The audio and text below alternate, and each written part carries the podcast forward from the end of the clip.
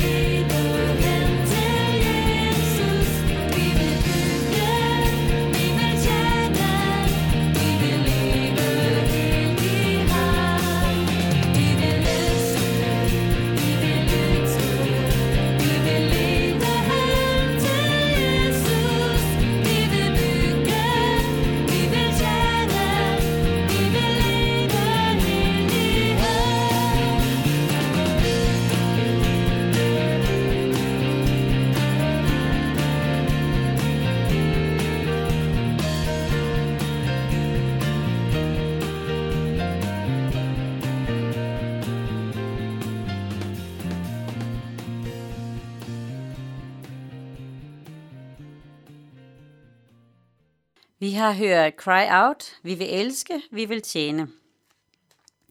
Hvordan ser du på andre? Ser du op til folk, eller ser du ned på folk? Og hvordan ser Gudmund på os? For den måde, vi ser på folk, afgør, hvordan vi handler mod dem. Og den måde, Gud ser på os, afgør, hvordan han handler mod os, og det har han vist sig. Han har vist sig god mod os på så mange områder. Han har igennem sine gerninger afsløret, hvor højt han sætter os. Ikke at han ser op til os. Det kender han menneskehjertet for godt til. Ikke at han ser ned på os. Det vil jo ellers falde lige for, men nej. Gud han sætter os højt. Han opskatter os, som de så smukt siger på svensk. Matthæus fortæller om Jesu historie om vingårdsejeren. En historie om, hvordan Guds rige er. Der er den øh, vinbonde, som indhenter arbejdskraft for dagen. Han aftaler dagsløn og hyrer folk i flere omgange, for der er brug for alle hænder. Da dagen endelig er omme, og alle har knoklet sig trætte og svedige, er der lønudbetaling ved bundens forvalter. Han instrueres i måden, det skal foregå på den dag. Det er måske ikke helt, som det plejer at ske, for så behøvede han vel ikke at sige noget, men han vil noget gennem måden, det sker på. Der er noget, han vil vise sine daglejere, og der er noget, han vil vise os. Noget om Guds rigs omvendte verden. Først skal de sidst ankommende udbetales dagslønnen. Dernæst dem, der havde arbejdet længere, og til sidst dem, der havde arbejdet hele dagen. Der blev holdt godt øje i køen. De hviler sig og glæder sig til lønnen, og deres forhåbninger stiger, da de ser, at de kortest arbejdende får stor løn. Wow, hvad får vi så ikke lige? tænker de folk, der har knoklet igennem. Men så bliver de skuffet, da det bliver deres tur, for dagslønnen er dagsløn. For den første som for den sidste. Hvad? Det er da ikke fair. Der bliver uro i rækkerne. De visker og tisker sammen, indtil, indtil det sidst brænder sammen for dem. Og Alfa han bryder ud af rækken, staver vredt over mod selveste vinbunden, deres arbejdsgiver, og udbryder. Du kan da ikke lige stille en arbejder, der har kun arbejdet en time med os, der har arbejdet i 12 timer. Han bliver dog venlig i rettesæt. Vinbunden har holdt alle aftaler. Han gør med sit, som han vil.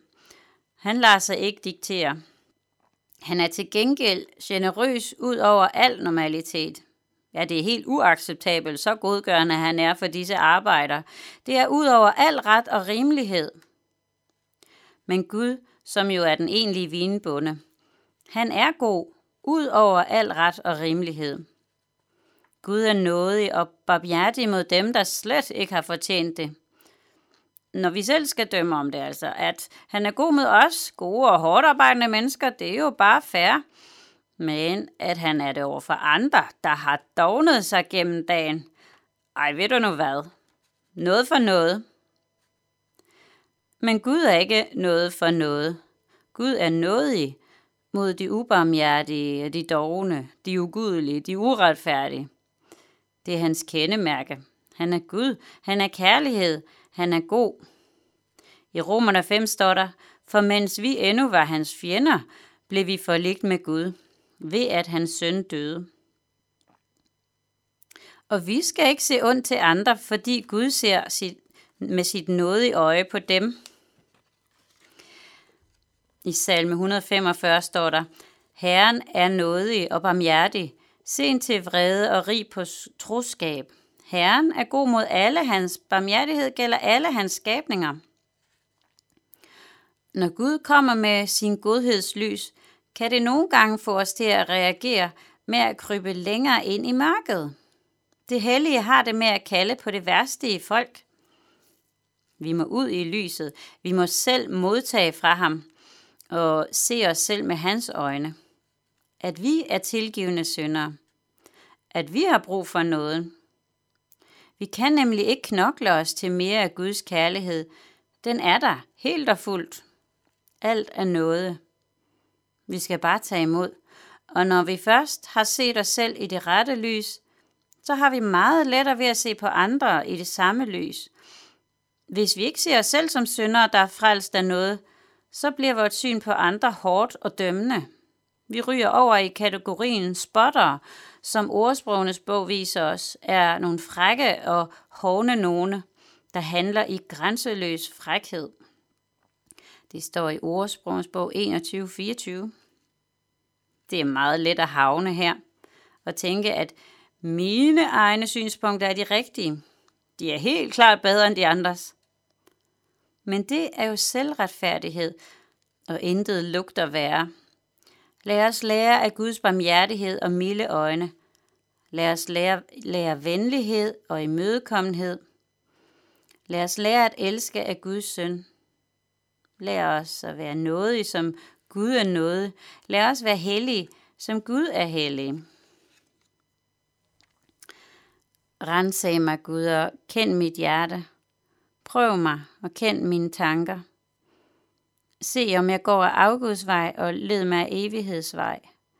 Amen. Vi skal høre Jens Bendik synge, når andre falder i.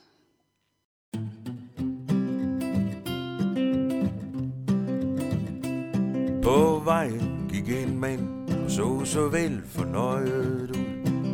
Det var en dejlig dag, og han skulle mødes med sin Gud.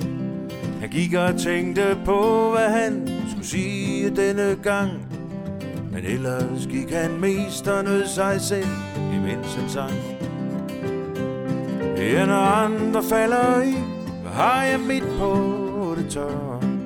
Det hjælper tit de små, for så føler jeg mig større.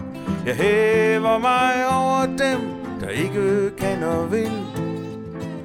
Men Gud skal lov, jeg er til. Gud skal lov, jeg er til. Og gode Gud, læg mærke til, at selvom jeg er rig, så går jeg mere op i ting med åndelig værdi. Og når jeg ser på andres fejl, så bliver jeg ofte stødt. Et mere sympatisk menneske tror jeg aldrig du har mødt. For når andre falder i, har jeg mit på det tår Jeg hjælper tit de små, for så føler jeg mig større. Jeg hæver mig over dem, der ikke kan og vil. Og Gud skal lov, til. Mm, Gud skal lov, til. Hvis han nu bare et øjeblik var blevet, hvor han var, og gjort sig den ulejlighed at vente på et svar, så havde han hørt en stemme, der sagde, siden du spørger, at du på trods af din succes faldt som aldrig før.